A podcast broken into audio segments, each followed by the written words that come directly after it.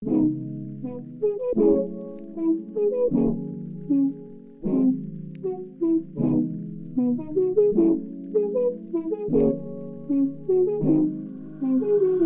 everyone, and welcome back to the Movie Dicks podcast. I'm Gabriel Chavez. And I'm Paul Schendel. Today, we are mictorizing the 2010 romance caper charade wannabe that is called The Tourist. First and foremost, this is a movie podcast. If you haven't seen this movie, this is a spoiler alert.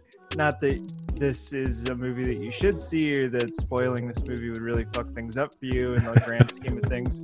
Because this movie is uh-huh. terrible. Nobody needs to see this movie. I, I'm actually really kind of blown away by this movie, Paul, because it's just it's it's so bad and like lifeless, and there's no fucking like chemistry from anybody. But we'll get to that in a second. If you don't know about this movie, basically I'm not even going to go into my Pablo Francisco voice this week because it's not worth it with this movie. It revolves around Frank. He's an American tourist visiting Italy to mend a broken heart. Elise is an extraordinary woman who deliberately crosses his path. That is the official fucking summary. Or is he? Oh shit. That is the official summary on IMDb, dude. That it, it's just it it doesn't even they don't even know how to write a fucking summary for this movie on IMDb. Even the summary is boring. It doesn't make me want to watch this fucking thing. so Uh, it's a Columbia TriStar release. So Sony again, if you weren't paying attention or you weren't so sure by the pervasive use of Sony tech again in this film, people inexplicably using Sony VAIO laptops. Nobody has a Sony VAIO laptop, dude. My brother had one. My brother had one in 2004 because it was a good gaming machine, and that is literally the last time I've ever seen somebody with one. No, I bought one in uh, I had one. 2008 when I got my tax money back. was that 2008? I wanted to say it was earlier than uh, that. I don't remember. Was, I, yeah, that's true. I do remember you having that, but even still, that was that was 12 years ago. So let me just reiterate that. And granted, this was 2010, so that's around the same time. But I really don't know how so who Sony's market is with their laptops and cell phones. I mean, they must be killing it like overseas, and we just don't see it in the United States. But like with cell phones, Apple owns more than 50% market share with cell phones. Everybody has a fucking iPhone, and I just don't understand like who has this tech. I've never seen this in the real world before. It is a GK Films release. GK Films you might recognize because they did the Oscar winning movie Bohemian Rhapsody, which is an utter pile of shit other than fucking Rami Malek's performance. It, it I really is. it. I don't It's- care. It don't is care so poorly it is so poorly edited. It's insane. Like I should send you I should post this video about like the editing in Bohemian Rhapsody. It's a fucking disaster, dude. And it won best film editing. I don't know how that happened. It's like the Academy was asleep. but I this mean- uh, this movie here, The Tourist, has some uh, some great moments of editing for sure. uh, GK Films also produced Dark Shadows, another Johnny Depp movie that fucking tanked at the box office. I guess they don't like money, Paul, is the real thing. And they also produced another Johnny Depp tanker called The Rum Diary, which made no money. So they really don't like money, I think, is GK Films' thing, which is why they haven't produced anything in a while. It was in association with Spyglass Entertainment, which did Star Trek, the Footloose remake, and Wanted. they remade Footloose. Yeah, they remade Footloose. Hi. 'Cause it doesn't it doesn't matter, Paul. nothing, nothing matters anymore. Nothing's sacred. It doesn't matter. It was produced through Burn Bomb Barber, which you shouldn't recognize their name because they've only produced two movies, that production company or that production duo. This movie and Leap Year, which also has a 33% on Metacritic and literally nothing else. Like it's just these two guys must have come into some drug money and they needed to wash it or something. they decided to make two movies in order to try to get some money back, and both of them failed. Still a tax write off. I mean, think about it. Uh, if you if you lose all your money making a movie, I, you There know. I don't know how it is in America with tax write offs. I know that they're like very forgiving toward rich people and shit like that. But in Mexico, there's actually a big thing in Mexico that a lot of like rich people in Mexico just funnel money into the film industry and television industry down there just to like use it as a tax write off and say, oh, you know, I spent this much and I lost all of it and blah, blah, blah, blah, blah. It's actually Yeah. really smart the way that they do it in Mexico. And it, it actually causes a lot more people outside of the studio system to make movies, which is kind of great because like then you have rises of like people like Walter Salles and Alfonso Cuarón and people like that. I'm not saying that Alfonso Cuarón came up on drug money. I just want to be clear. I'm saying that his producers were nobodies that made Y Tu Mamá También, and now he's a multi. He he's won four fucking Oscars, dude. Like he's Yeah. insane. He's unbelievable. So, So in other words, you're saying keep it going, Mexico. Keep Yeah, keep it going. that money.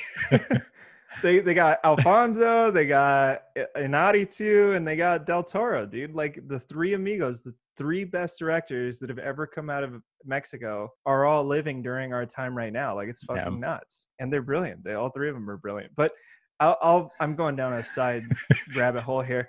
So the producers on this movie are all company men. Graham King is one of the producers. He's he's basically the chairperson for GK Films. He's on everything that GK Films does. You would recognize his name from a bunch of different movies, including Edge of Edge of Darkness, which was that Mel Gibson weird fucking detective movie where he was shooting a bunch of people in the head. It's really weird. It's a 2010 like really bizarre action movie that didn't make any sense. And uh, Roger Birnbaum, obviously, and Gary Barber, who are the two guys that I was saying were probably laundering drug money. But it stars Angelina Jolie, who, if you don't know who she is, it doesn't matter. She's a terrible actress, but she was in such great, great films as Alexander, Tomb Raider, and Wanted. And Johnny Depp was in Sherlock Gnomes, Pirates of the Caribbean 1 through 35, or whenever they want to kill that fucking series, and Alice in Wonderland and The Professor. It's also important to note that he's in that movie Tusk. I don't know if you ever saw that, Paul. The, I don't think so. fucking Kevin Smith horror movie with Justin Long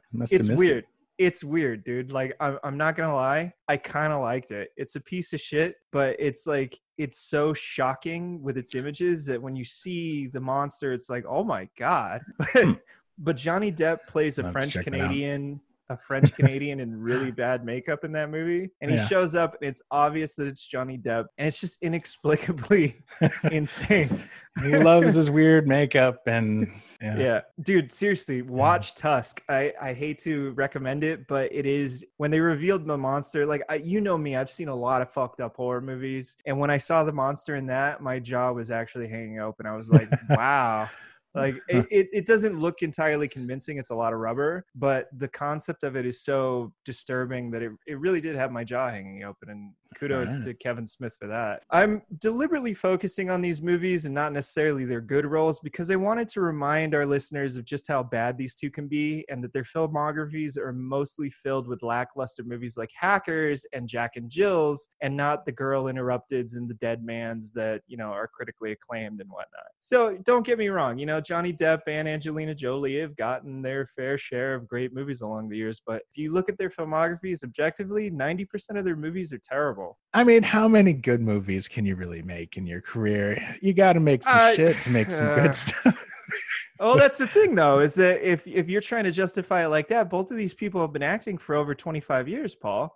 At this point, they should always be on the upswing. It shouldn't be in the still like, oh, here and there, maybe whatever. It should be on the upswing all the time. I mean, Brad Pitt's a perfect example. He was in weird movies at the beginning of his career, like cool. Uh, fuck, what was the name of that? Uh, that weird animated movie that he did? Uh, fuck, it was like Roger Rabbit. Cool World. That was the name of it. Cool World. Anyway, he was in really Yeah, I know what weird movies at the beginning of his life, and he then now he's in nothing but like critically acclaimed shit. Even like the lackluster critically acclaimed stuff that he's done, it's still good. And like his producing career is insane. You know, he does all these Best Picture nominees like back to back to back to back. He has his shit together, and maybe you know hooking up with Angelina Jolie maybe helped him with that. I don't know. But besides the fact, it's Johnny Depp. Johnny Depp was a box office bomb prior to Pirates of the Caribbean, dude. If, other than Yeah. Edward Scissorhands and the Tim Burton movies that he did, every movie that he was in bombed, and he has continually proven that he's lackluster performance at the box office because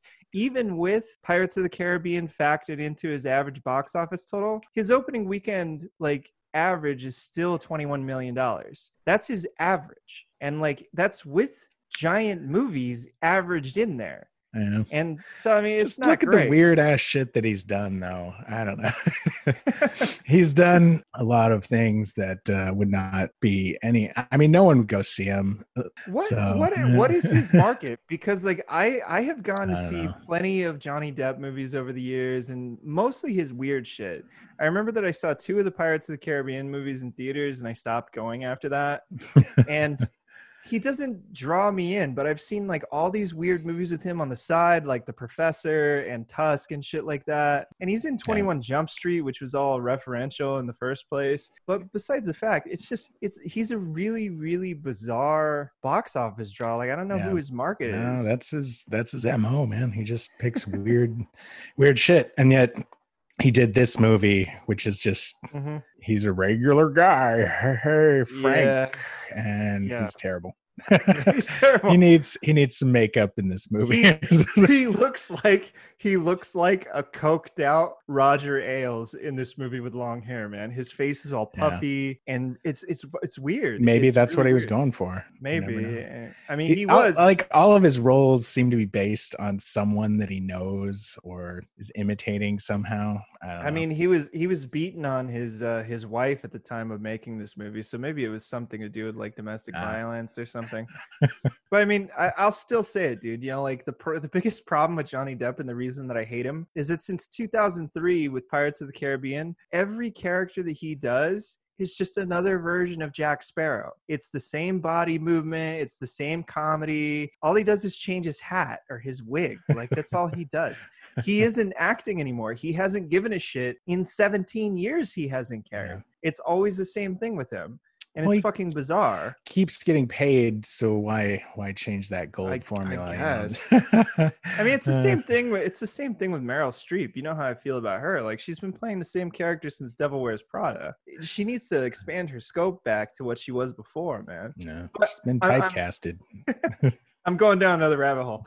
Uh, Jolie, on the other hand, averages $19 million opening weekends, also relatively lackluster and skewed by the Maleficent movies because her box office draw isn't the same either without her big movies, especially with the, the averages and the totals. So, besides them, the cast is filled with smaller actors who are relatively good but not prestige film darlings, including Paul Bettany, who is in A Beautiful Mind, Master and Commander, A Knight's Tale, and all the fucking Marvel movies that they'll keep paying him for. Timothy fucking Dalton is in this movie. He was in The Living Daylights, which I don't know if you know about that, Paul. That's the name of one Mm. of his Bond movies. I remember seeing I that movie that. once, and it literally did not stick in my gray matter until I looked him up on IMDb to look for his like history a little bit, and I was like, oh shit, yeah, that was his other Bond movie. Like I don't even remember what that was about.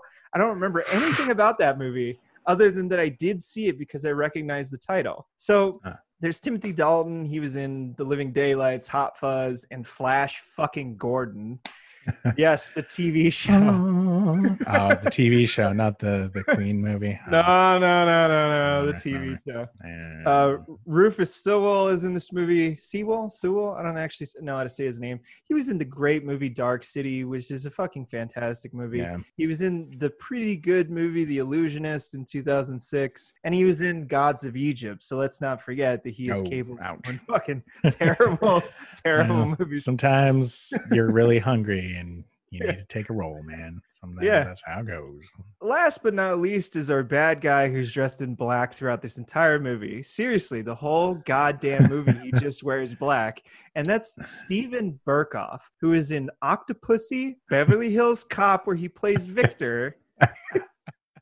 and all right, listen to me for a second, Uh, Paul. He was in A Clockwork Orange. Huh. He was he was Detective Constable Tom in that movie. I don't remember this at all. Hmm. And like I'm gonna have to go back and watch it and see if I recognize him because he's not he's one of those actors that you like you recognize his face and he's got like a, a certain intonation that you memorize his voice. Yeah. But I don't remember him at all in A Clockwork Orange, and Hmm. that's like one of my favorite movies. I should know that character, him in it. This movie was written by two Oscar-winning writers, Paul. Two. Nice. It was nice. It was written by. It was actually written by four people. One of them is a, a credit or like an adaptation of a previous film. This was based on like a fucking foreign movie. But the first Academy Award winner was Christopher McQuarrie, who won for The Usual Suspects in '96 and has gone on to direct two MI films, as well as have two more in the shotgun barrels ready to go to assault the human populace with.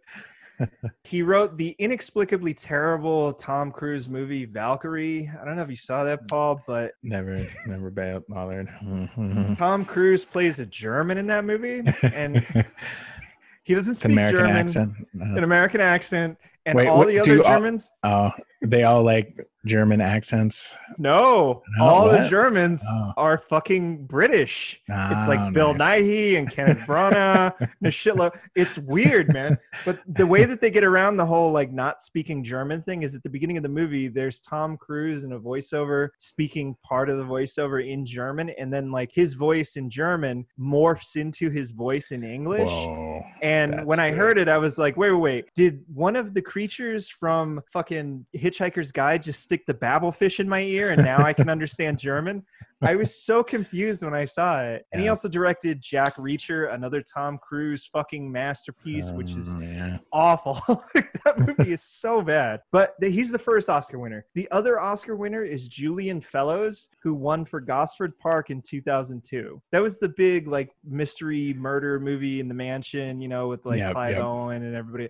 It's a good movie. It really is, and it's a good Sure. script. But then he went on to create the wildly successful TV show Downton Abbey. He did the series and the movie, as well as the 2009 film The Young Victoria. He's one of those guys that's like he thinks that he should be writing for like Masterpiece Theater or something, and he's stuck in that like In that realm. Period. Yeah. And that's all he does. Man. And it's Yeah. it's not it's not great. His movies aren't great, and neither is this. So Well, the other you know, he, he's found his niche and uh, his niche, whatever you want to call it, Mhm. and Mhm. sticking to it, man. Yeah, for him. Sure. Good I mean, he's making money, so, and he, he's definitely better than Christopher McQuarrie. So, you know, I mean, uh, I guess you know, props to the guy. But the other screen, the other screenplay credit is to Florian Florian Henckel von Donnersmarck. Florian, That, that is a badass name, I think. Yeah, Florian.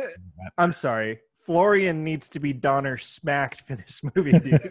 like this was fucking terrible because the, the worst part about it is is when you contextualize it he wrote the incredible 2006 espionage paranoid thriller called the lives of others where Yeah. i mean that that movie Great it's just- movie. Go see it. Yeah. it is it is the best paranoid surveillance movie about like just investigation and whatnot since the conversation and then he goes on for his fucking english debut and does this movie like what the fuck it's just there's nothing in it that would tell you that it was him directing and this isn't even i'll get to it later but this isn't even like a studio taking it out of his hands like this was actually the actors that took it out of his hands and did what Huh. they want because they just didn't give a shit Yeah. anymore but moving on he's a BAFTA winner as well as uh, the lives of O- the lives of others won the best foreign film in 2007 at the Oscars. Seriously, if you haven't seen it, shut off this podcast right now and go watch that movie because the lives of others is a great movie. But seriously, he does that film and now he does this. It's bullshit. But since then, he's he's kind of gotten back on track with the relatively good 2018 film called Never Look Away. It's problematic, but it's incredibly well made and it's incredibly well directed. It was it was just from a couple years ago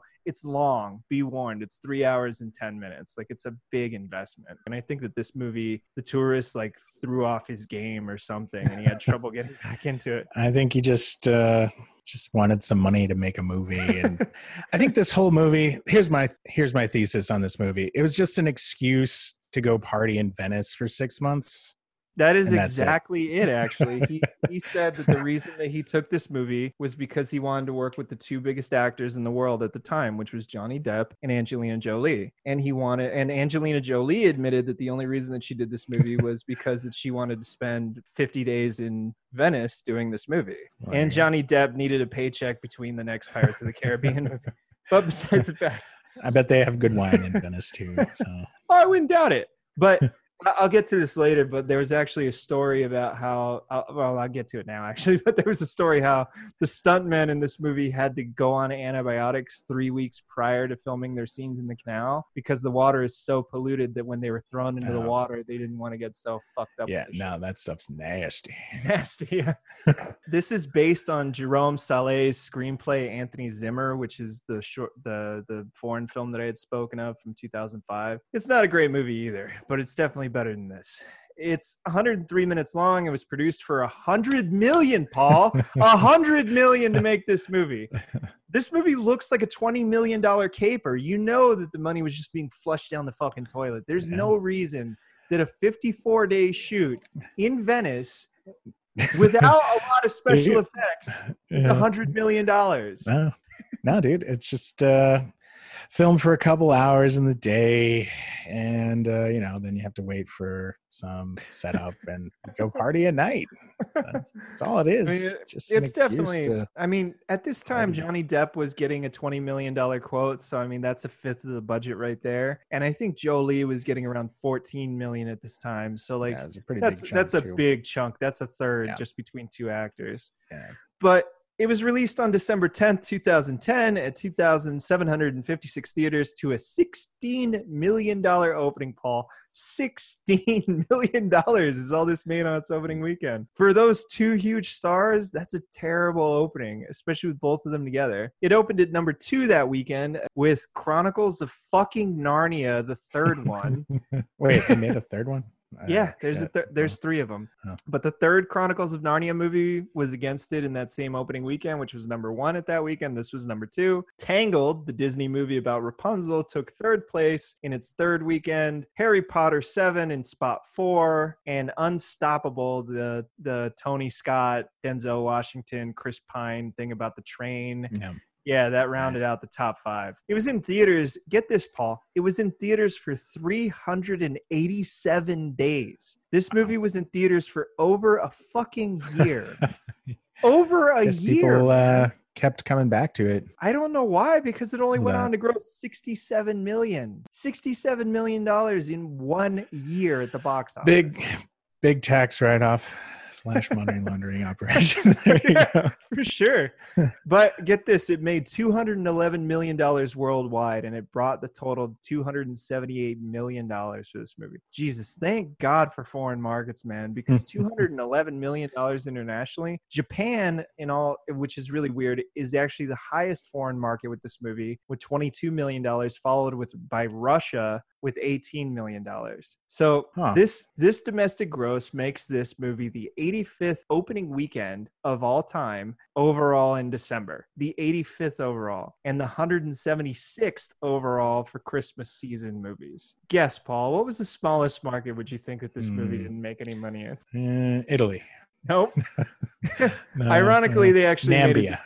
they they made a decent amount of money in in Italy, but it was Ethiopia again. No. They had a Ethiopia. $2,000 $2,724 opening weekend and a $10,785 gross. At $7.89 American in 2010 or 259 birr, again, that's their dollar. That brings total asses and seats to 345 and one quarter people went to see this movie opening weekend, again with the quarter person. In 2010, there were 87.64 million people in Ethiopia. So the percentage of people that saw this movie on opening weekend of Ethiopia was 3.94, one millionth of a percentage point of Ethiopians saw this movie on the opening weekend. Seriously, dude, at a $10,000 gross for a territory, why even sell it to that territory? Like, this is 2010. This is when they were still shipping movies out on film. They weren't doing Yeah. digital over the internet distribution. It I cost mean, them maybe they money. just bought the film off like the surplus market. and, you know, it's one of the last theaters in the world to show it, and it just I mean, it, it could be. I didn't arrives on on an elephant, and you know, it just takes a while to get there, I mean, it's like just it- it, secondhand. It boggles my mind because it's like those reels and the insurance to keep them from falling into piracy markets costs more than what it would have cost that they got back from this market. But it's got a 6.0 on IMDb with 216,000 votes, a 37% on Metacritic, and a solid 20% on Rotten Tomatoes. That means it was worse than Congo, dude, with the critics. Nice. Believe yeah, that. I feel that way. Lastly, it's rated PG 13 for violence and brief, strong language. Brief, strong language Whoa. because they said fuck twice in this movie. I didn't Twice, even dude. notice. Damn. So, first and foremost, Paul, I got to say this. This movie was nominated for three Golden Globes. Three. What? Best Picture, musical or comedy against against The Kids Are All supposed Right. to be funny? I don't get it. I guess. but it was Uh, against it was against the kids are all right which is actually a really good movie with annette bening alice in fucking wonderland burlesque that Nice. christina aguilera cher musical thing i don't know if you remember that nah, but that that it. was a dark moment a dark moment in- and and red seriously Red. best Is that picture the uh, Bruce Willis? bruce one? willis Oh, yes wow. best picture at the Golden Globe. they didn't have a lot going for them that year. Oh my and they just God. Kinda, I mean, granted, this is this is outside of the drama category because there's always best picture drama and best picture musical or comedy. This has happened before with like The Martian. That The Martian, you know, they loved it so much that they had to throw it in the comedy category, even though it's more of a drama. And then same thing with like Get Out, right? Like when Get Out came out, everybody freaked out and they liked it so much that they put it in musical or comedy, even though that movie's not a fucking comedy. Whatever. I laughed a couple times. Yeah, I did too, but that is not a comedy, dude. Get Out is not a comedy. yeah. So the other two nominations that I got were Best Actor in a Musical or Comedy for Johnny Depp, Oh wow. who get I mean, this, They'll give it a Golden Globe to anyone at any point. Yeah. so- yeah, but get this: the people he was competing against was himself in Alice in fucking Wonderland, Jake Gyllenhaal for Love and Other Drugs, which is a really bad movie as well, and Kevin, I'm a pedophile Spacey for Casino Jack. Those are the movies that he was competing against. Jolie was nominated for Best Actress, again in the musical or comedy category, again against Annette Bening for The Kids Are Alright, Anne Hathaway for Love and Other Drugs, Julianne Moore for The Kids Are Alright, and Emma Stone for Easy A. The Golden Globes have long been a joke, and this was the fucking. When I saw these nominations come out in 2011, I literally laughed when I saw Johnny Depp as Best Actor. Not once, but twice five fucking nominations, Paul. Five fucking people that they could have nominated, and they nominated him twice for two really bad mm. movies. Tell me this, Paul. I enjoyed it so much last time that you you pitched the movie to me. So try to pitch this Oh fucking God. movie to me. All right, all right. We got a hundred million dollars, okay, and uh, decided that we want to go somewhere in Europe and uh, Wait, wait, let's, wait, uh, wait, let's wait. go party. Up, this is not a vacation fund. What are you talking about? Are you going to make a movie or not? You're not paying for Listen, hundred million dollars. It's great. If we take that hundred million dollars and we just burn it on wine and hotel suites for everyone on the crew, then we could just write it off as a loss, even if we make the shittiest movie, and get zero dollars back from the box office. But hey, it's Johnny Depp and Oh, you got Johnny Depp. Angel- okay. yeah, oh yeah, yeah, Angelina Jolie. They're huge. Oh, and Wow. we could Angelina sell. Jolie. Yeah, are you going to get her to any show her tits movie. movie? No, she is doesn't do that anymore. She doesn't do that anymore. Ah. Uh, we will have a lot of gratuitous ass shots in this movie. okay. you know. Okay. We can deal with Yeah. that. How's Angelina looking these days? She a little skinny or? uh, she's uh, she's full. I'd say Okay. she's full. Okay. yeah. All right. Great. Great. But yeah. uh, yeah, no, everyone just parties up, and uh, we'll make money either way. Either by writing it off our taxes, or or maybe we'll make some money on the box office just because it's Johnny Depp. He's hot right now.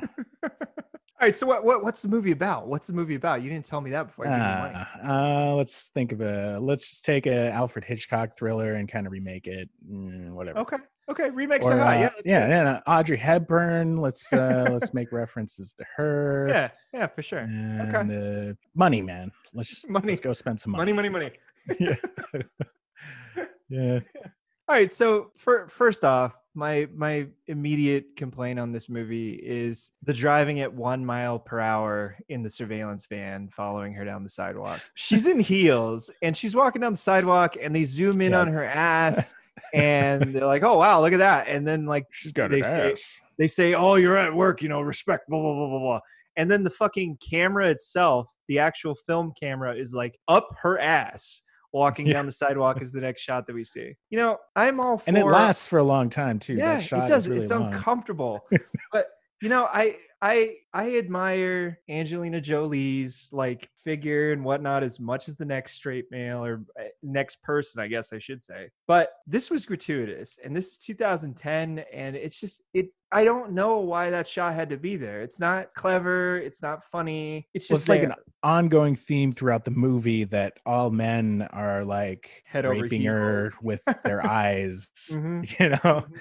And I, I don't know, maybe Angelina Jolie like felt insecure, and she's like, "No, you need more shots of men reacting to me and having erections, and I want that, I want that ass up on the screen." you cut the shot too early. More ass. I don't know.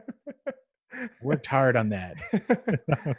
you know i i'm i'm gonna immediately bitch about something that isn't just keen to this movie or isn't specific to this movie and that's that i hate in movies that are supposed to have technology in it when they pull up the GUI of like whatever computer or laptop it is, Beep, and you hear all the beeping for every single movement. I Yep. hate that. I That's absolutely my- hate it. It's one of my six notes that I took on this movie. Yeah. And you know, I mean, I have to admit, this isn't just bad movies that do this. Like a lot of good movies do this too, and it needs to stop. Like it just needs to stop. How do you know it's doing stuff if it's not beeping, and whizzing? I, Uh, I yeah, I think they should they should make uh, phones now that make little beeping noises every time you press the button. or- I, how do you know it's it's working or not? Honestly, it's like This it's gotta make some noise. this movie, you know, as as a PG thirteen, it's entitled to one F word by MPAA rules, or two if you space them out. This movie, its use of the first F word is, I think it's, I think it's Paul Bettany that says it, but he turns around, and he says, "Don't fucking touch it," and that was, it was like five minutes in the movie, and I was like, "That's your F word?" Like, it's, it's not even like dramatic or like a dramatic scene, like. In, in a PG 13, you need to time that shit right because if you use it right, it's like really, really memorable because it's a fucking PG 13 movie. Like, not that it's a good movie, but in X Men Origins Wolverine, right? They do a similar thing. It's right at the beginning of the movie. No, I'm sorry. Maybe it wasn't X Men Origins Wolverine. It was, uh, it was one of the new ones, like X Men First Class or something like that. But they were trying to go and get Wolverine and they find Wolverine in a bar and they walk up to him and they say, Hey, aren't you? And he's like, Yeah, go fuck yourself. And everybody just turns around and walks away. And I was like, that's good. I like that. I like that because like Hugh Jackman clearly wasn't going to be in this movie, and he that was his like little tongue in cheek way of saying he wasn't going to be in this movie, and I I like that. But having this so early on in the movie, it's not funny, it's not dramatic, it's just there, and I'm like that that was a waste of your one F word. they thought they'd make it edgy. yeah, PG-13, sure. Throwing the f bomb. right away yeah. So that glove slit when she's walking down in the basement and she checks or into the subway and she checks her watch when she opens up the glove slit the the color of her glove is so similar to her skin that it looked like she was opening up her wrist for a second and i was like what the Yeah. fuck it just like it pulled me out because i was like what what is going on like What this is is her obsession with gloves in this movie? She wears them a lot. I dude who the She- fuck wears gloves in the summer in Venice? It's hot, man. she Man. has 15 costume changes in this movie just because it's Angelina No. Jolie and she's There's in Venice. Where some of the money went right there. Yeah. yeah, yeah. I'm sure that Mhm. there was some designer on this movie that was like they were paying millions of dollars for their fucking wardrobe. She probably has all the extra costumes in her closet now that Oh, she never sure. wore. But, I mean, it's uh, exactly like the scene when she walks into the hotel room. It's like full of designer clothing already. She just took all that at the end of the movie and threw it in her fucking carry on in order to go back to the States. It's a good thing that she made it through the crowd going into the subway in Oh, three yeah. seconds flat. she without any trouble. through. Yep. but the cops can't seem to force their way down. Everybody's like f- forming this wall of people to keep them out. Like Yeah. Popeye Doyle, Popeye Doyle would be pissed off at this scene because Popeye Doyle wouldn't take any shit. He would just be slapping people. I mean, if you're in a crowd of people and some cops are screaming to get the fuck out of the way, what do you do? Yeah. I mean, you kind of like move a little, shuffle out of the way a little bit. It's pretty easy. I don't know. Maybe Parisians aren't. They're like ah, a bunch of fucking polizia or whatever. I don't know. So immediately in this movie, one of the things that pisses me off is Timothy Dalton's hair. The first scene that he shows up in, he's got this weird like thing going on with his hair where like it's kind of pushed forward like a bad hairpiece. And I don't know if Timothy Dalton's bald, in all honesty. I can't speak to that. But he is the like typical, oh, I'm a distrustful captain and you've spent too much money on this operation. I'm shutting you down. And then he's gone for 90% of this movie. He's not there. And he proves himself to be the most inept captain because even after he tells them to shut it down, they're still spending money out of the ass in order to carry on with this shit.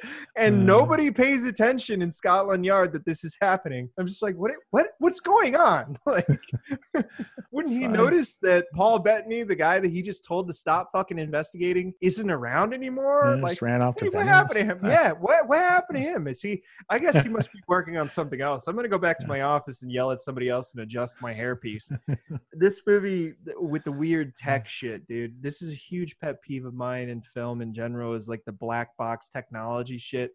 Angelina Jolie burns a letter, right? Burns a letter on the fucking like Palazzo Vecchio. She's sitting there and she's drinking a cup of tea and she burns a letter that she gets. This dude, this jerk off, jumps out of the surveillance van and runs up and he tries to put out the letter, but it's too late. And just then, a waiter throws a bunch of water on it in order to put it out. And he's like, no, no, no, don't touch it. He picks it up and he takes it with him back to headquarters. And Paul Bettany has this weird scanner thing that he puts all of them on. He starts dripping like reactive dye on every piece and he scans it into the computer and lo and behold he can see every letter that was in this fucking letter. But not just that it just so happens that when the fire burned it it burned the ashes in such a way that it went around each word and it didn't go through any of the letters. It maybe cut a word in half but it never went through the letters and it never cut off part of the letters. The number one thing that happens when something lights on fire is the ashes float away. And number two it actually destroys things into carbon smoke which is what you see burning off of it as it's burning. So somehow he gets this letter and he does the world's worst puzzle where he's taking these things and he's spinning them around in his computer and he's putting them together and he's like somehow think- able well, to okay. figure out. It was the sound effects of the computer of him spinning. It was like,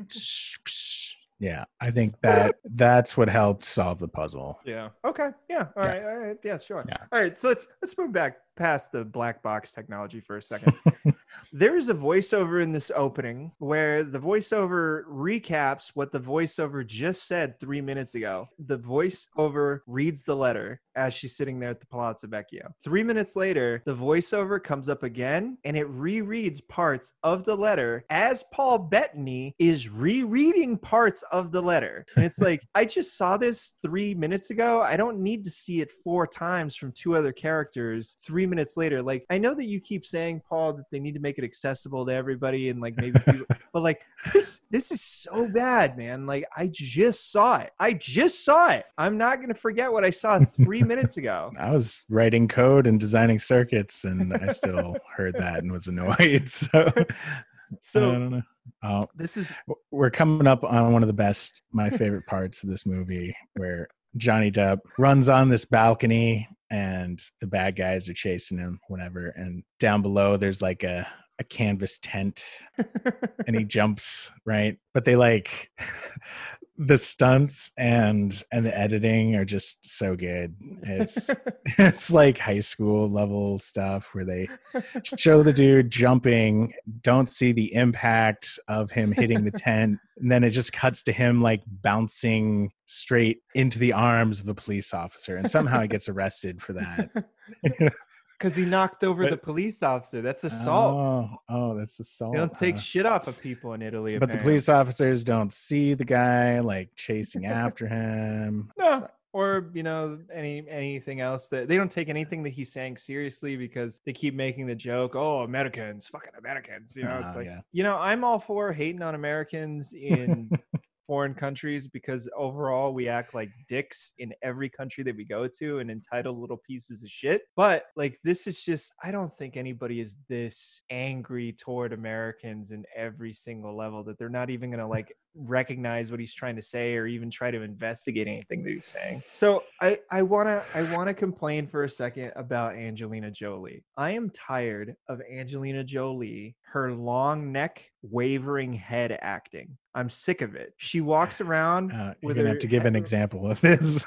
this whole movie, dude. She's walking around, and when she walks through someplace, her head is up. She's looking out the bottom of her eyes, and as she walks, she wavers her neck like this, like a fucking snake, and it's irritating. And I'm tired of her doing it because she's just doing it in every movie. And I get it. She's supposed to be a sex symbol. She's like elegant and like kind of exotic looking. But like this is too much, man. Like she just looks like a fucking snake. I don't I don't like this anymore. It's not sexy to do this. You're forcing it. You know No, this whole movie is set up to.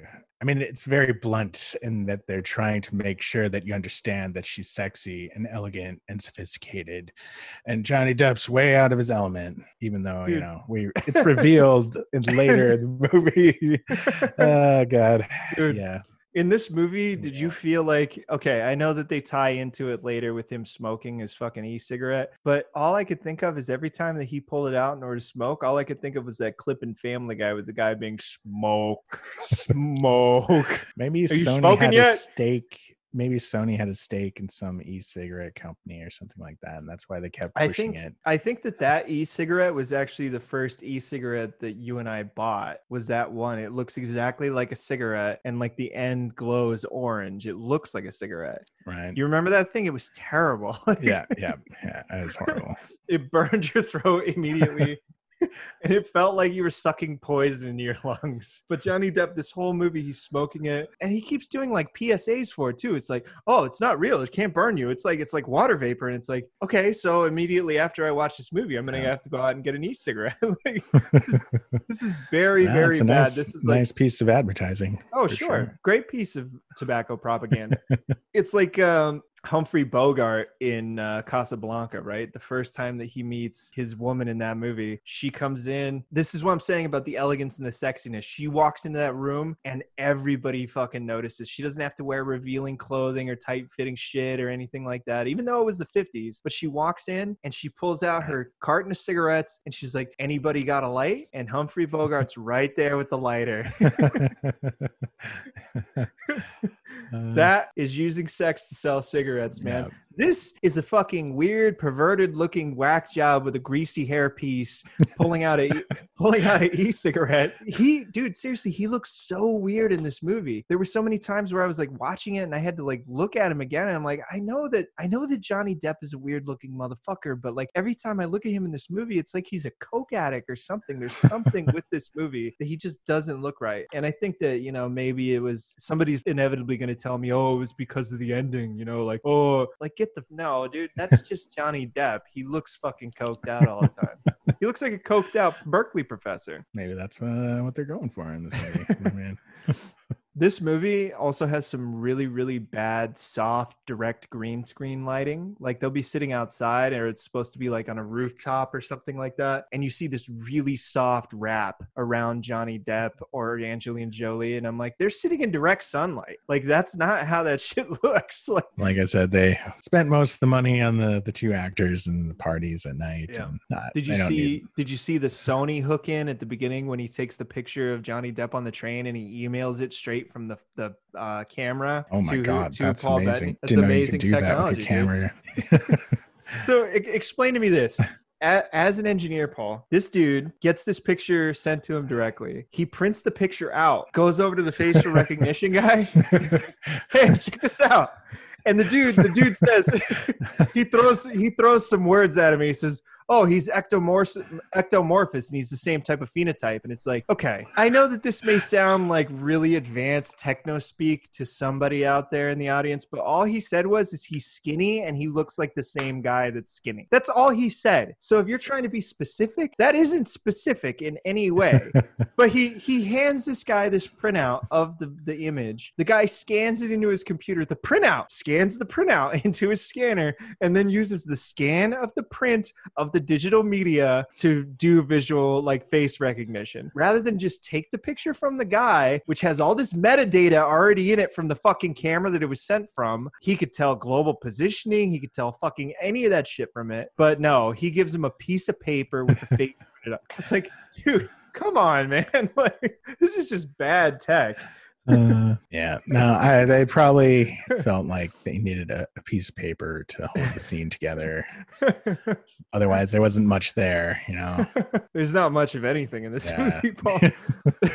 I I hate the talking into sleeve trope with the secret agents. They're constantly talking into their sleeves in order to talk on the radio, right? Ah, that is not that is not that is not how surveillance kit works okay surveillance kits which is what they call those things that go in your ear that secret service people wear that is not how they work they have a little button on there that you have to hold in your hand and push and then talk into the microphone they don't operate on vox which if you don't know what vox is it's voice operated where it senses somebody speaking speaking and it turns on the microphone. They don't operate on that, but these people are constantly holding up their wrist and they aren't pushing anything with their fingers, but they're communicating this shit and they're walking through crowds saying like, "I want three snipers on blah blah blah blah blah." It's like they're saying this next to normal people that are on the street. they're saying shit about snipers on the roof and nobody's reacting. That's number one.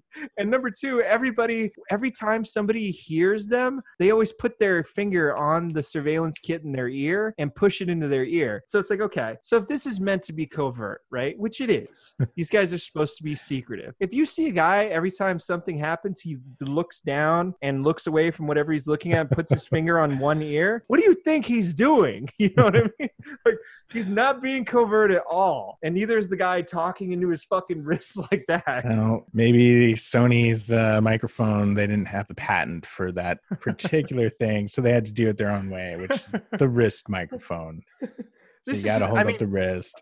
so I'm not I'm not saying there are plenty of there are plenty of surveillance kits that have split ends where like one can run in your sleeve so you can have it in your sleeve, but you still need to push it with your fucking fingers in order to turn it on in order to speak. But none of this movie does any of this shit. And I'm tired of movies that are supposed to be technical, like doing stupid shit like this. It just it doesn't make any sense. But going back to this movie, uh, a, a plot detail Uh, they check into the suite, right? Him and Johnny, or her and Johnny Depp. And uh, the maitre d says this suite was rented by Proust, who's like this amazing. If you don't know who Proust is, he's like this world-renowned scholar that was probably the greatest writer of the 20th century. But he says this suite was rented by Proust, but we will. Ju- but I just kept thinking in the back of my head, okay, so this was given to Proust, but these are just two random people who you don't know from Dick and Jane, and they're just paying for it. It's no wonder that this is an eight million dollar operation. Like, how much does that shit cost? How much does that shit cost in order to rent that fucking suite, man? it all goes together with her elegance and uh, Yeah. she's This fancy. this score in this movie is trying really hard to be an American in Paris, and they're trying really, really hard. But the tonal It kept it kept me reminding me of like Ocean's Eleven. That's what I kept hearing. it's like playful, but nothing on the screen was funny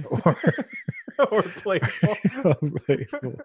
Uh, this movie it's just it's so tonally inconsistent dude like one a scene was supposed to be funny and then the next scene is supposed to be like super dramatic and intense and they just keep like making these massive shifts in tone there's no chemistry between the leads in order to make us believe any of this shit you can tell that these are people wanting a paycheck so they can get the fuck out of there so when the when the main bad guy gets off of the plane, right? This this I really wasn't sure of. The main bad guy gets off the plane and he walks 30 feet and like they go from a front shot to a reversal over his shoulder to show that he's getting on the boat. And he explains his whole plan in English. He says you can kill him but not her out loud for everyone to hear. But the bad guy is speaking English to the henchmen who answer in Italian. I didn't understand that. And the, the airport is he parks the plane right next to the harbor. Like I've never been to Venice, so maybe that really is the way at the fucking airport is that it's right next to the harbor. But he walked 30 feet from the plane onto the fucking boat, and that like I, I was just confused. I was like, wow, that is a fucking bitch in airport, man. Like you don't even have to try.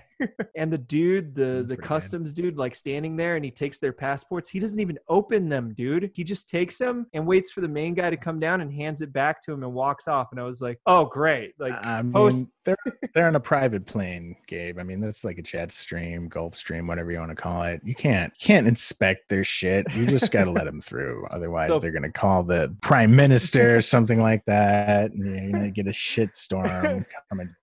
So, it's all formality. So the second time that they said fuck is when she dresses up for their first dinner together and she comes out from the hotel and he's standing there drinking a drink and he turns around and he says, Fuck, you look uh what did he say? Ravenous. And she's like, You mean ravishing? He's like, Yeah, that's what I meant. And I was like, Oh my god. That's your second Classy. fuck. That's your Classy. second fuck. It's not classy. So they go to they go to dinner, right? Yeah. he's smoking again. The the waiter comes up and asks, you know, what do you want? And they're they're in Italy, okay? They're in Italy. I want to reinforce this. She says I want shrimp scampi. And this guy says, "Excellent choice, madam." Like it's some Oh. fucking highfalutin thing to get shrimp scampi. shrimp scampi was literally the meal of Italian immigrants, dude. It was like the cheap shit shrimp that they threw in with some old noodles and they mixed it around with some butter and some cream in order to make shrimp scampi. It's not a high society dish. It's what they call the, the working poor, the immigrant class Italian dish. It's it's not like northern Italy cuisine or southern Italy cuisine. But somehow this shrimp scampi, which you can get on the menu at fucking Olive Garden,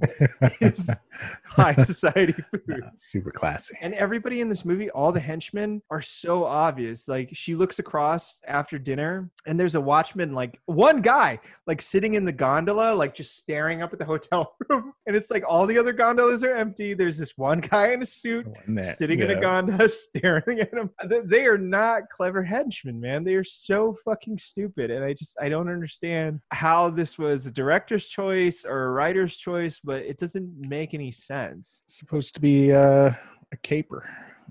You know, Yeah, so- But she she un-.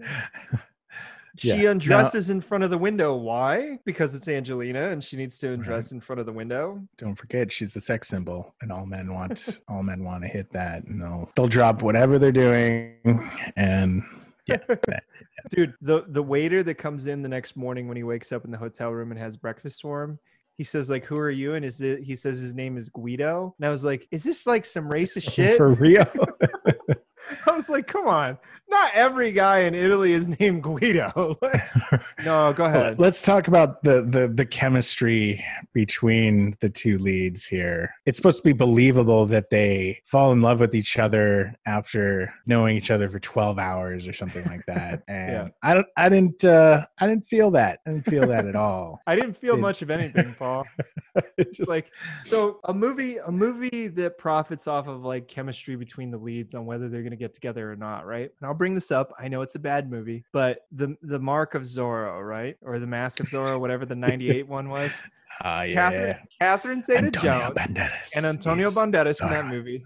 they have a very real chemistry there. And when and when all right, so maybe this is just me watching it and I, I saw chemistry, or maybe it's because I had the hots for Catherine Zeta Jones for forever. But like he cuts her top off and her top Oh falls. my god. her- The whip scene, that is hot. All right. Oh man. That's hot. Yeah.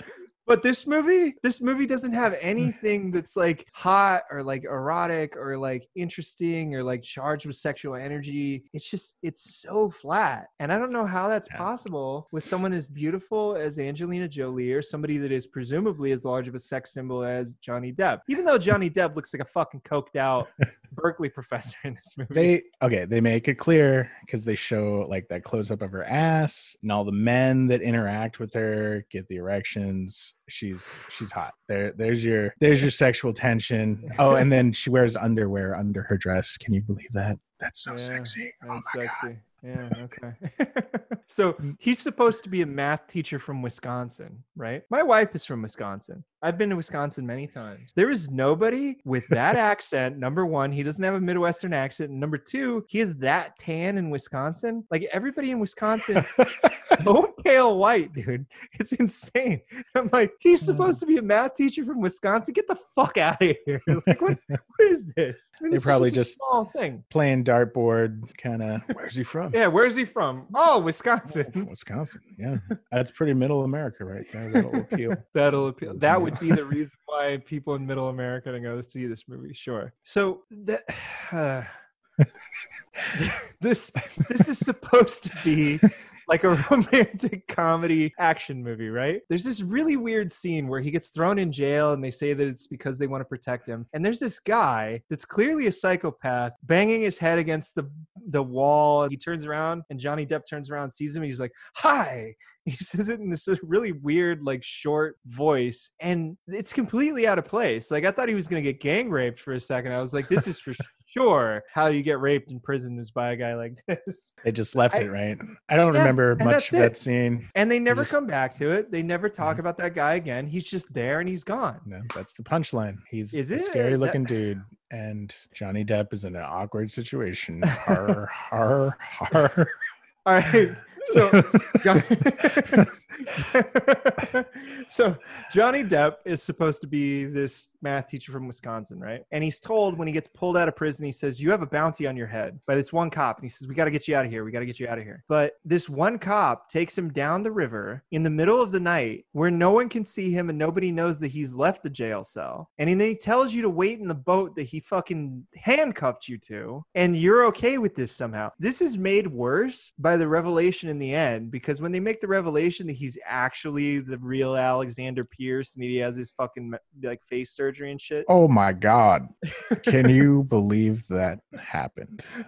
That couldn't believe it. It was so shocking. So shocking. It's the be- the best twist I've ever seen in my life, dude. Best movie twist ever. But besides the fact, even even if he was a stupid person from Wisconsin and a math teacher from Wisconsin, he's still not that stupid to be okay with going along with this. And given that he actually is Alexander Pierce and he's supposed to be this like master criminal, he's even stupider for fucking sitting there in the boat and allowing himself to be taken along with this. Now, once it's revealed that he's the the master criminal, it the whole movie unravels. I mean, what little movie there was, it just falls apart when you're like, "What?"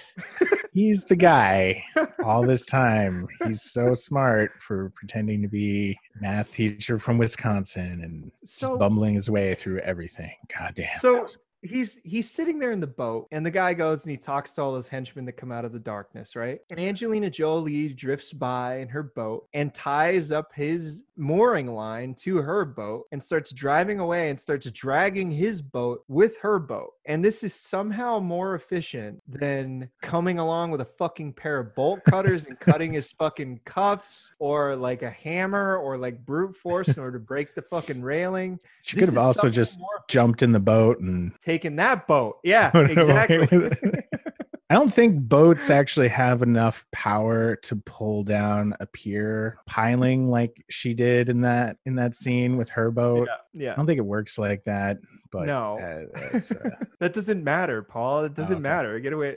What what matters is that all the fucking henchmen with automatic weapons cannot hit them from the fucking bridges that they are going under. When they were filming these scenes in the Venice canals, even with this boat chase, they had a cop on set all the time in order to make sure that they didn't exceed the very strict speed limit that is in those Venice canals. Because if you exceed it and you cause a really big wake, it can actually flood people's houses. goes in So- someone's front yeah. door. Yeah. Exactly. So Uh. they had they had a cop monitoring them because of this, and you can see it in this movie because every single boat chase scene, they're driving so slow.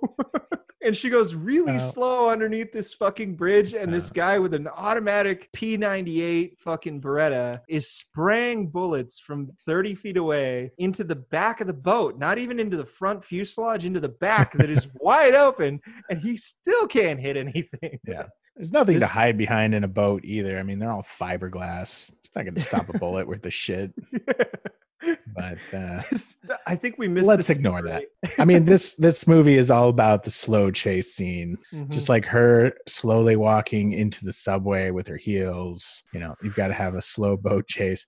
I think it's maybe a little more believable that she's dragging a boat that's backwards behind her. And that's why they have to go so slow. You know. So henchman jumps into the river in order to tackle Johnny Depp, right? Johnny Depp and him get ripped out of the boat by the line and him and Johnny Depp are getting like getting into this altercation in the water. And so her solution is to back up, back up down the canal and ram his boat in order to scare this fucking guy and then take off with Johnny Depp. So she, the whole time he pulls out this knife and he's going at Johnny Depp and he's trying to cut the mooring line in order to get Johnny Depp, but his knife is dull as shit and he can't cut anything. And it just so happens to take long enough that he doesn't Oh, notice the boat backing up towards him. And that? that crashing whole in- sequence is what, like 30 seconds long? Yeah. what does it take? So he gets pulled into the river, and this math teacher from Wisconsin kicks this hardened criminal in the face in the water. And somehow that's supposed to make me believe that this guy immediately gives up on teaching on going after Johnny Depp. He's much bigger than him, but he just gives up immediately. He doesn't even try. And I then mean, when he saw what happens to the the Yeah. henchmen that fail in the scene This- before in the this is what I'm trying. This is what I'm trying to bring up. Because the very next scene he says that they got away and it's the worst scene of the movie worst scene in the movie. He tells the the the main evil bad guy who i still don't i still don't know his name. I think it was shaw? I think that's right. But he tells the main bad guy shaw we did everything that we could and they got away. And so he's at the tailor's getting a suit fitted at three in the fucking morning like so he's getting his suit tailored and he grabs the uh the the measuring tape the tailors use which is made out of vinyl. I want to stress the importance of this Yeah. because the next part he wraps They're it not- around this guy's throat and strangles this guy with a vinyl tape. They're not they're not strong paul. You know how strong vinyl is. It just Yeah. snaps. He strangles this guy and this is supposed to be the big moment where he shows his meat you know that oh, this Oh, is yeah. him pulling his dick out and being like you see that? You see how big it is? Don't fuck with me but this is supposed to be that moment. That was the stupidest fucking that, that that is dumb fuck moment number one for me for sure Yeah. is the fucking vinyl tape strangling a guy with that. And then he goes up to the the fucking mirror. The worst part is, is he goes up to the mirror afterward and he's like, "What do you guys think? You think it looks good?" And he wants his fucking like henchman's compliments because he gets insecure when that one henchman says, "Oh, it looks like it always does." And he's like, "What does that mean?" And all I could think of was the next line was going to be, "Does it make me look fat? Is that what you're trying to say? Is it make me look fat? Why would you say that to hurt my feelings?" he's seeking their fucking like uh, there's he's seeking their approval and i'm like this is this script has no idea what the fuck is going on with this character is is he a psycho or does he want is he an, an insecure like wannabe bad guy like I, i'm completely confused but then it No, leads to that yeah, that whole scene I'm watching it and I'm like, okay, writers, I get it. He's he's a bad dude. Can we can we move on? This scene is boring me now. It's like it took forever to choke the guy with the vinyl tape, and the whole time I'm just like, all right, yeah, point it. established. I get it. Let's let's move on. This is lame. Right.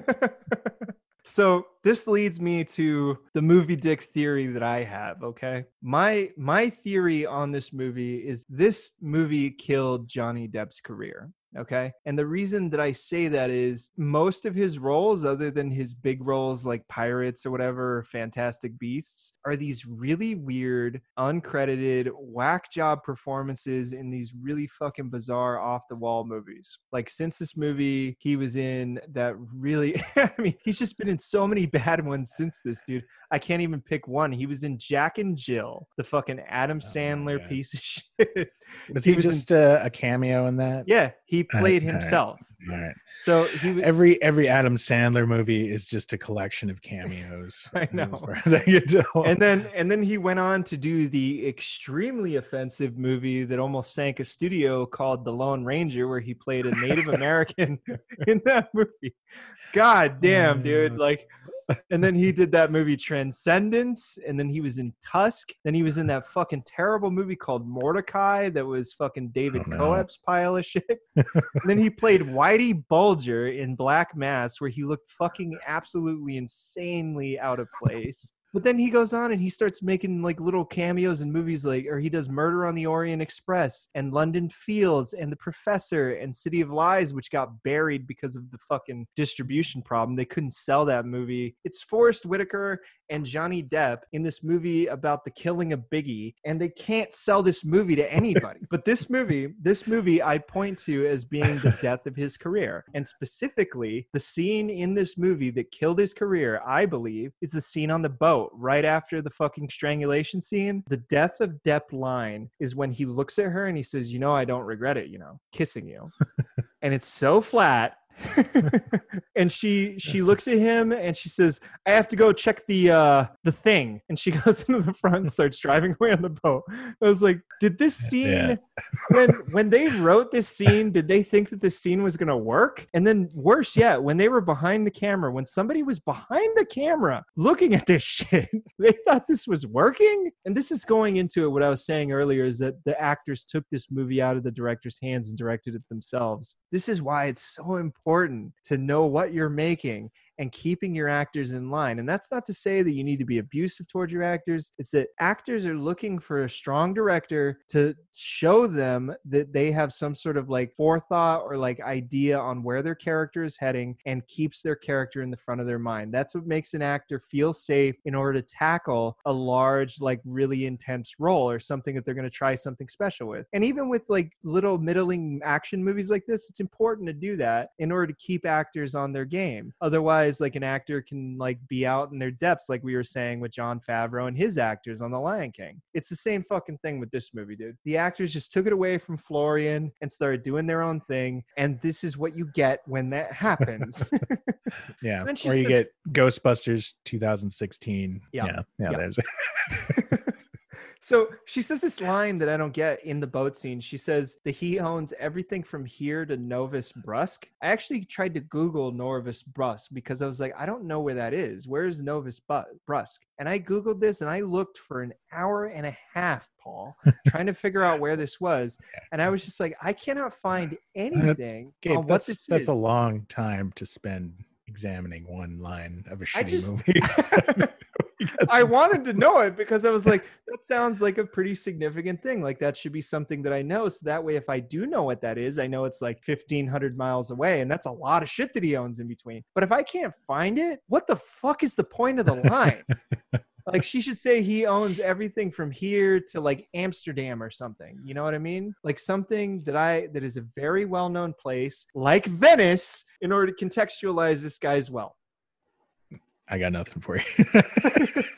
I but that being said so johnny depp says something to the effect of like how how much he looks like this guy alex and she she starts talking about how this guy shaw like found out how many women or how many men that his wife had slept with so he not only killed every man that his wife had ever slept with but she, he killed his wife as well right and it's supposed to make him sound all Yeah. fucked up and got to establish that he's really scary and he's a bad guy.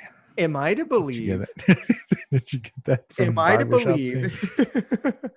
am I to believe that this mobster's banker, who Alex Pearce is supposed to be, was a hard enough motherfucker that he's just gonna go up against this like mob guy that supposedly kills everybody that's fucked his wife before, and he just thinks that he's gonna be able to get away with this shit? Like it's even even the line itself doesn't make any sense. Like you should have told me that Alex was some sort of fucking like former gangster that fucked him over and tried to kill him and stole all of his money in a heist or something like that, but not his banker. Come on, man. He's just a bad man. Do anything he wants. 41 minutes left in this movie, and I still don't care about these people. This is right after the death of Depp line in the boat. 41 minutes left, and I still don't care about what's going on or why I should give a shit about these people. And then they say something about him st- stealing 2.3 billion dollars or something, and I'm like, what? like, okay. But okay, so he's still 2.3 billion dollars, but the real reason that they're after him, all the the police, is because he didn't pay taxes on his stolen money. and then the end of the movie, they let him go because he writes him a check for whatever seven right hundred seven hundred forty-four million. so I, I i have a, a point on that. So he steals all this money and he doesn't pay the money to london right? He doesn't pay money to england. And that's why scotland yard is after him. And scotland yard the big twist in this movie or one of the big twists in this movie is that she drives the boat up and she decides to go in in order to talk to her boss. And it's revealed that paul bettany this whole time has been in venice operating out of some fucking office in venice after they do that weird scene with like the tiny little pipes that are crossing the canal that lift up in order for her to bring the boat in. But she comes in and she talks to him. It's supposed to be this big reveal moment there. Oh my god he was in he was in venice the whole time? She's undercover? That's a tw- oh my Oh. god i didn't see that coming but he owes money in England. How is the English police, how are the London police operating in Venice, Italy without Interpol's immediate involvement? And the fact that he just got bitched out by his boss, Timothy Dalton, at the beginning of the movie for spending money, but somehow he jets off to Italy on the company credit card without anybody knowing anything. This is one of the worst, like, stupid fucking things I've seen in a really long time. Uh, And then they do that weird ball scene right after that's like this huge set piece in order to show again like this weird sexual tension between them. But like there's no tension or chemistry. and then he has that that Yeah. other stupid line that it's the death of Depp again, where he says, I know exactly where I'm supposed to be, right here with you. And I'm like, oh, My God. it was a oh, classic. Oh God. Not that line. Oh God. And then that weird fuck at the bar that's hitting on her. And he says, Fate wouldn't bring me to an evening like this for no reason. And then he says, As soon as you walked in, I knew why fate brought me here. I was like, Oh. What the? Does that work? Have you tried I don't that know. one? I, I've never tried that one, but also I've never been to Italy. So maybe it right. works on Italian girls and it fucking I'm gonna I'm gonna try it on my wife tonight. See if that works out. and then somebody says this line that he has a reputation as a swordsman, that Alex has a reputation as a swordsman. And I was like, was that a dick joke? That he just sticks his sword wherever he wants? Yeah, I'm surprised there wasn't like a sword fight at the end or something like that. yeah, like To just you know, oh, he's a sword. Oh shit, he's got a sword. This is pretty awesome. No, no, if no. Timothy Dalton faced off with him like fencing, I mean, that would have made this movie pretty good for me, actually. So they keep confusing Rufus Sewell for Alexander in this movie, right? And it's even alluded to that Johnny Depp thinks that Rufus Sewell is Alex. But Rufus Sewell, and this is just a plain fact, is that Johnny Depp is five foot nine. Rufus Sewell is six foot one. You're confusing a guy that's four inches shorter. And they even make a mention of it at the beginning of the movie, like something about that the guy is four inches shorter or something like that. That must have been an expensive surgery. And I'm like, what the fuck is this? He's chopping off three, four inches of his feet or his legs in order to be like, what is this? I I have a huge I have a huge problem with the banter in this movie because the the ball scene is supposed to be the lay it all out. You need to get out of here. You know, like you trying to come after me is going to get you killed moment, and it's completely wooden. like Yeah. the chemistry isn't there. There's no tension, and the fucking score keeps pulling me out because the score is still trying to like underscore this romantic moment. And I'm like, isn't this isn't this supposed to be a thriller? Like, what what is this movie? Like, what's happening? Yeah. So- uh, it could never decide between the thriller and the the romantic comedy, and that's where it The- failed. I think pretty hard. And the just- moment the moment that's playing behind us right now is the moment when he pulls out his knife and he threatens to cut Angelina Jolie's face apart. And there's this really weird sexual moment where he slides the knife across her dick sucking lips. just have to they have to remind everyone how sexy Angelina Jolie's lips are uh, Ah. on top of her ass. It's like another gratuitous anatomy shot of Mhm. Angelina Jolie just to show off the assets that Yep. she's got.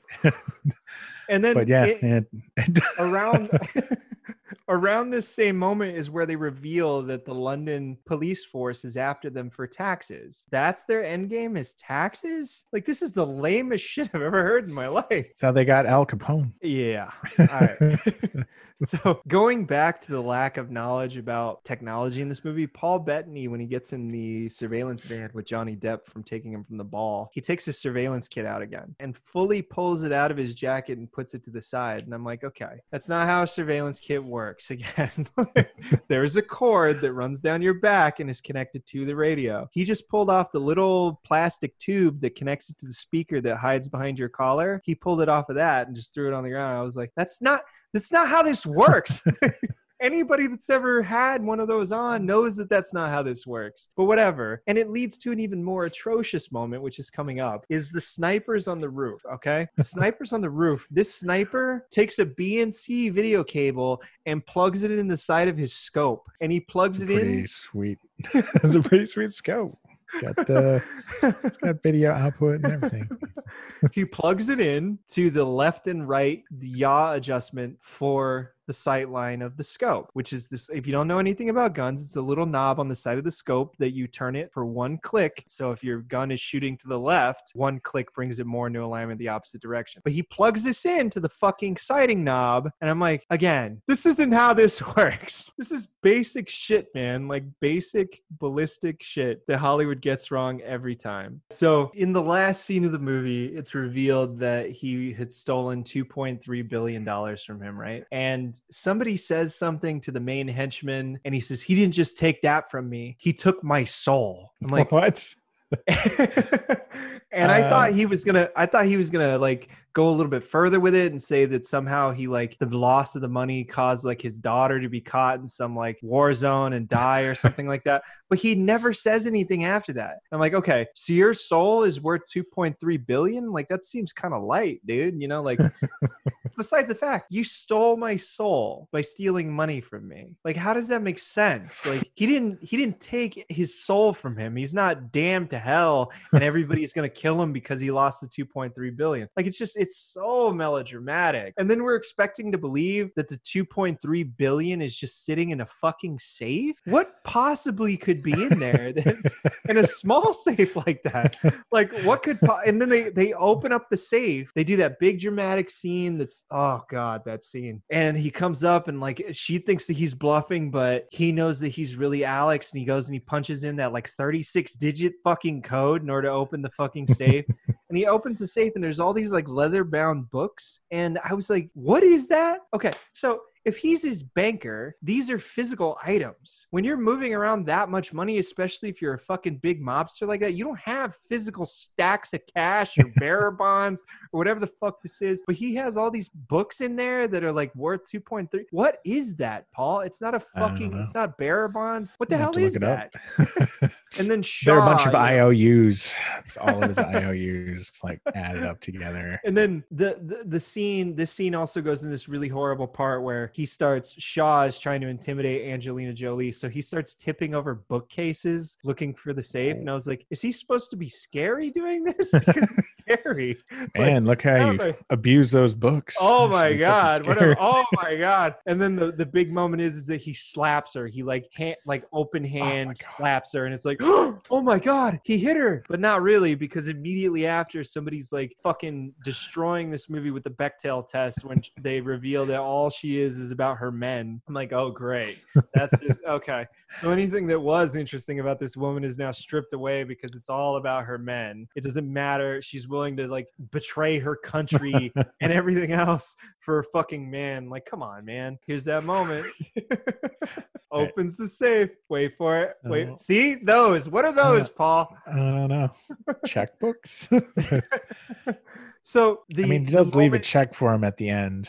Maybe the, it's just a bunch of checkbooks. I, I want to get to that in a second, actually, but it's it's so obvious that this wall that this safe is in is a fucking like fake wall that they built inside of a fireplace that was in the real life location. On top of the fact that another horrible moment comes up right after this, where they finally approved, like Timothy Dalton shows up finally after this entire movie, bursts into the fucking van and yells into the microphone like, "This is Inspector whatever, jerk off, you know your mother," and fire, and like they all the snipers shoot all the henchmen at the same time. But here's another ballistics thing. So high speed bullets, when they hit a piece of glass, they rarely hit their target behind the glass.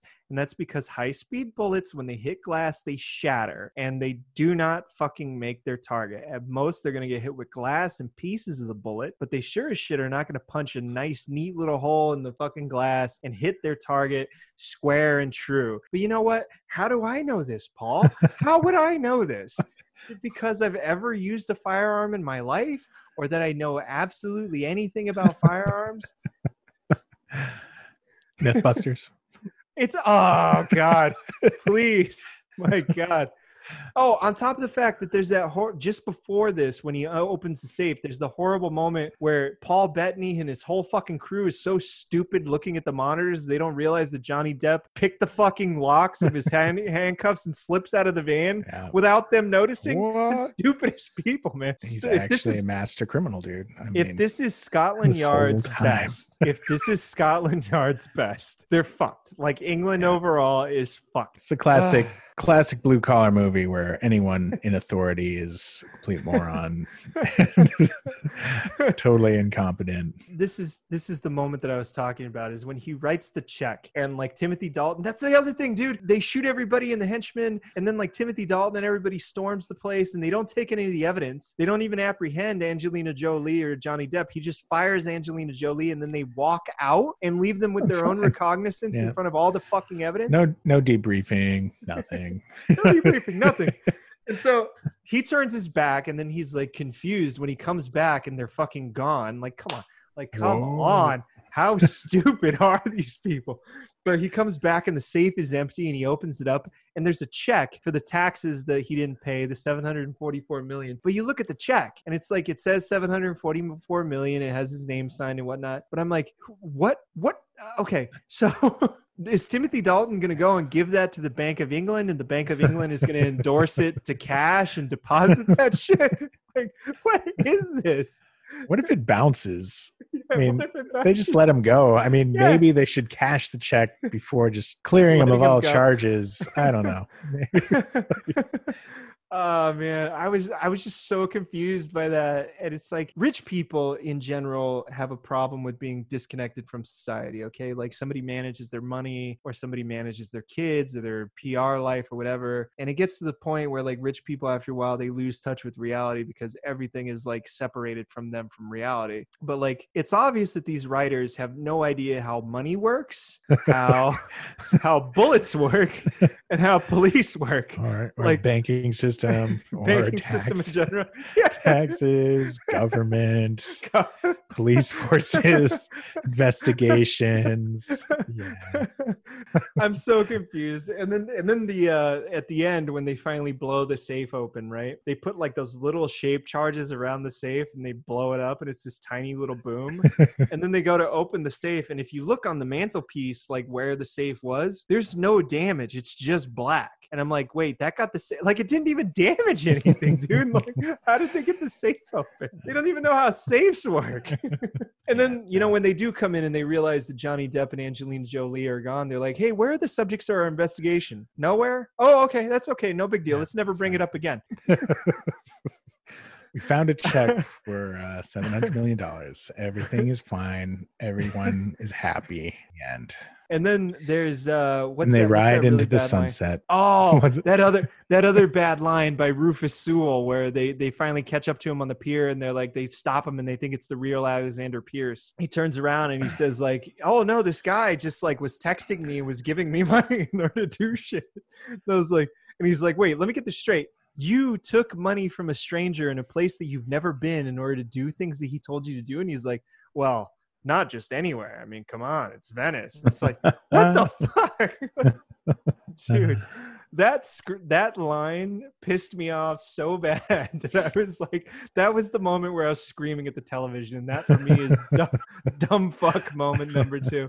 I was like, Mm. oh wow, they are really blowing Venice's dick hard on this movie. like, they really want people to go to Venice Mm. they get on the boat and they're floating away and there's really really bad green screen in this shot or in these shots dude like you can tell they're not on a boat but besides the fact they have to make fun of johnny depp's face one more time and that's their last joke and it's like it's like really like it i know that this is supposed to be funny because johnny depp is supposed to be attractive but he's not so like two oscar winners wrote this paul two oscar winners wrote this man yeah. you know, this movie, uh, when I when I first brought it up, it was because I wanted to go into a deep dive about how Johnny Depp's career has completely gone to shit because of this movie. Because I remember when this movie came out, and I remember watching his career afterward, and it was just like it was atrocious, like watching the shit that he was in. And I really do point to this movie as being the death of his career. But when I actually sat down and watched it, I was like, wow. this is Yeah. completely deserved that this killed his career. I mean, he's filming another Pirates movie right now as we speak, and it's like, you Oh, know, I. I thought he got kicked off of the whole Pirates franchise there. I remember that he had some that? static with one of the directors and he got fired Yeah. or something like that. Uh-huh. But then like his studio contract like brought him back and I think that that was on Dead Men Tell No Tales. It was it was the one that was directed by the guys that did Kon Tiki. He got in a huge fight with those directors and the reason why he got in a fight with those directors is they weren't going to just lay down like Gore Verbinski or like Rob Marshall did because they were indie directors that made a two hundred thousand dollar movie, and then they were giving a given a hundred and eighty five million million dollar movie to direct. Like, why does Hollywood keep doing this, man? Like, they just they're like, oh, he's a good indie director. We should give him the next big thing. Fucking Bad Boys Three.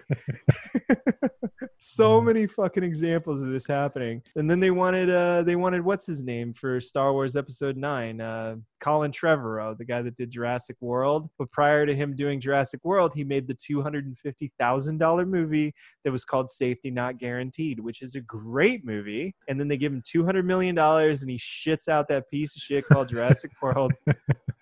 And then they want him to make a Star Wars movie, and then they fucking fired him off of that. And it's like, it's your own goddamn fault, dude. Like, you took this guy that had never made a movie before, and then you throw him in this giant studio meat grinder, and then you're upset that like you don't like his script or whatever. It's like, fuck off, man. Like Rian Johnson really made it lucky by making his eighth Star Wars movie because if it he's the only one that's been able to do that, like make a movie and like it's got great reviews and like the studio liked it because I mean I can point to other people like Christopher Nolan, but like Christopher Nolan made mid mid budget studio pictures in between before he got his big break in the big budget movies. You know what I mean? But this fuck Florian, for, he needs to be Von Hammer smacked because this is a bad movie, man. I really hope he just goes back to Germany and he never works in the American studio system again because this is awful. and like it never needs to happen again. It really doesn't. But fucking goddamn Johnny Depp, man. God Yeah, damn. yeah. Like, he if if if this movie I've been saying this I've been saying this for years that he is a fucking terrible actor. I don't like Johnny Depp. I never have. I own one movie of his and that's Donnie Brasco. But everything else, I do not like him, dude. I think he's a mm. terrible actor. And like this movie if you want to point to one thing that proves my point, it's this fucking movie. Like this movie, he's awful and he cannot redeem anything that he says in this fucking film. Yeah, this one's uh this one is definitely an example of him cashing a check and spending it all on fourteen thousand dollar bottles of wine, whatever he did. Isn't he broke now? Is that that's that I don't that I don't actually know. I don't know if That- he's broke. I know that he went through that horrible divorce and like fucked it fucked over his pocketbook pretty hard on that one, but or maybe he is. But I mean, he deserves he deserves to be broke because he shouldn't have been in the film business in the first place. Come on, Gabe. He's been in some good movies. You got you got uh, Edward Scissorhands and uh, Ed Wood, Ed Wood. What else we got? Donnie Uh, Brasco. I love I love Fear and Loathing, Las Vegas. That's true. That's true. I do like that. that's a good one. Sweeney Sleepy Todd. Hollow. Yeah, yeah, Sleepy. Yeah, see, he's got he's got a list of good movies. I But think. then, but then him and Tim Burton started doing Alice in Wonderland. movies. Yeah, Yeah. yeah. Yeah, thanks for that, Disney. Tim Burton. You fucking asshole. thanks for taking a shit on everything that was good about Johnny Depp or you guys' collaboration. And then they did Dark Shadows for Disney too, and they, oh, dude, like Dark Shadows. I don't Uh, remember that one. Hmm. it's it's a hundred and fifty million dollar movie based on a nineteen fifties TV show by the same name, and Johnny Depp plays a vampire in it, Whoa. and it's bad. really bad. It's really Uh, bad. You know, he's faked it. He's faked his way to a pretty successful career. I got to say, and he's faked his way to three fucking Oscar nominations. I don't know how that happened. He got nominated for the Oscar for playing fucking Jack Sparrow, dude. The first Jack Sparrow performance that he did, he got nominated for Best Actor in a Leading Role. I enjoyed his performance in that. I thought Well, it was out of left field. Oscar, Oscar nominated material. Sure, why not? Yeah, he just needs to go back Yeah. to Malibu. I mean, that that's uh, some more. That's uh, Hollywood sucking its own dick right there. Mhm. Just they took some risks, casting him like that, using him like that, and they made a shitload of money. So they're like, "Oh yeah, best actor. Fuck yeah, get that Yeah. fucking bank rolling in right here." Like- So Paul, that that is the 2010 shit heap that is the tourist. I don't think that we need to say anything else about this movie, Yeah. and I would really appreciate if we never brought this movie up again. 'Cause Uh. it's that bad, folks. It's it's really that bad that you you have to see it to believe how bad it is. But Paul, so going into it next week, you had brought up what what movie did you bring up? Oh, you brought up The Village in The order to talk about The Village. Maybe we should talk about like the downfall of M Night Shyamalan yeah, because yeah, I he feel like that was royally he has royally fucked up his career. And I actually have an an inside story about M Night Shyamalan because a key grip friend of mine did uh, Lady in the Water, and he Yeah. told me some inside shit about M Night Shyamalan because he was having an affair with this woman during the filming of that movie. And he told me some inside shit about that that is like fucking hilarious. But M Night Shyamalan really fucked up his career, and The Village was really like his first downfall. I mean, people can Yeah. point to Signs, but like as much as I don't like saying it, I actually like things about Signs, even though it's Ah. a remake of The Birds. I think Signs was Signs scared me a lot. Actually, I thought it was really effective. Yeah, it's And effective. so when the village came out, I was pumped to see that, and yeah, then then I saw the movie, and then yeah, uh, Seventy percent of that movie I actually like. Like it's Yeah. an actual, legitimately good like character drama. yeah. Now I have to see it again. It's been The ending I've only seen it once. uh dude he's he's made so many bad movies since that movie Yeah. that was really his first downfall and then he just made bad dude the happening what the fuck was that that was marky mark looking confused for 90 minutes. What? No! I mean what do you want to do? You want to do the village or you want to talk about maybe the happening? Uh, or we can look at a really god awful movie like airbender. Airbender. uh, His I feel like I is really need- too. yeah, I feel like I need to watch the Airbender series to really understand how disappointing that whole movie was. I'm not gonna invest that amount of time for it, Paul. Yeah. I don't know. Is there, aside from M Night Shyamalan and railing on him, you got any other ideas? I mean, I I haven't. I'm trying to think of bad movies that I've seen recently. I'll I'll say that Extraction is terrible. I Yeah, hated Extraction. You, you made that clear to me. So, I hated that movie. yeah. You know, I, I told you before though. I, I rewatched uh, The Island recently, Michael Bay's movie, Oh, and yeah. that's really fucking bad. And then I That's one. rewatched I watched GI Jane again the other day, and that's pretty bad. Oh, There's never seen that. Yeah, that would be a good There's one a- to be more. Uh, there's there's a lot to like about that movie. I'm not gonna lie. Like there there really is. Like probably 60% of that movie is good, but when they go into the final and like battle scene, it's so poorly, dude. It's so poorly shot and put together that it's like surprising that it's Ridley Scott because it's like this Yeah. is four this is four years before he did Black Hawk Down and three years before he did Gladiator, which are like two of the best like Action action, set piece Yeah. movies ever made. I mean, Yeah. say say what you want about how good they are as a movie, but like as action films, Oh, they are yeah. legit great films. yeah. But like this movie at the end of GI Jane, the end battle scene in that, it's like it's like he just checked out and another director did it because it's not there's no.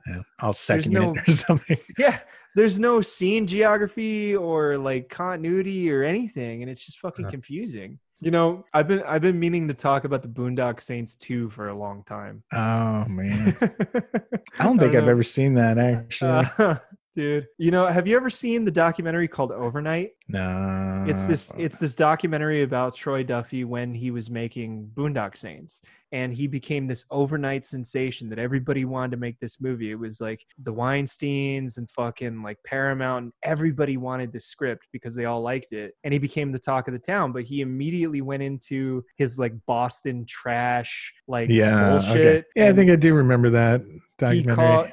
He tried to call Anthony Hopkins on his phone in order to offer him the part of El Mastro, the Billy uh the Billy Yeah. Connolly part. And Mhm. he didn't he didn't end up getting Anthony and he's drunk when he calls Anthony. So he left a voicemail on his voicemail and he hangs up the phone and he's like, Anthony Hopkins is a fucking cunt.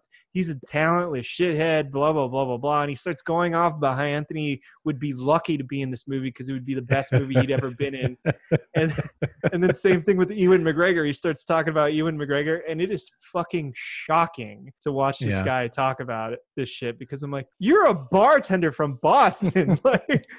And then it ended up it ended up that he pissed off everybody in Hollywood so much, especially Harvey Weinstein, that he ended up like burying him with all the studios, and he bought the script Yeah. from Troy Duffy and buried the fucking movie for three Yeah. years just because he didn't like him. And like it ended up that he got independent financing and they ended up making it for a million bucks. And then he was like, when he went to Cannes, he was like, "Oh, this is gonna be the best movie the Cannes ever seen. I'm gonna walk away with a Palme d'Or, and like I'm gonna sell this movie for 35 million." It's exactly the fucking story arc from the third season of Entourage, like literally the exact same. Yeah. And he he gets to Cannes and everybody sees it and they're like, "This is a piece of shit," and nobody bought it, and it just went back into the fucking drawer and then franchise pictures which was a defunct studio a year later came out and bought it from him for 150 grand and that's all he made off of that movie Oh man. but it ended up that he ended up having to go back to boston because he was drunk and he was broke and he ended up having to go back to boston and uh, when he wrote boondock saints 2 nobody wanted it for 10 years Yeah. he tried to sell that script and nobody wanted it because they heard all this shit and he was a fucking bartender for that entire time i'm like wow so much for being you know the next big thing in hollywood you fucking twat Next Quentin Tarantino. No, that didn't work out.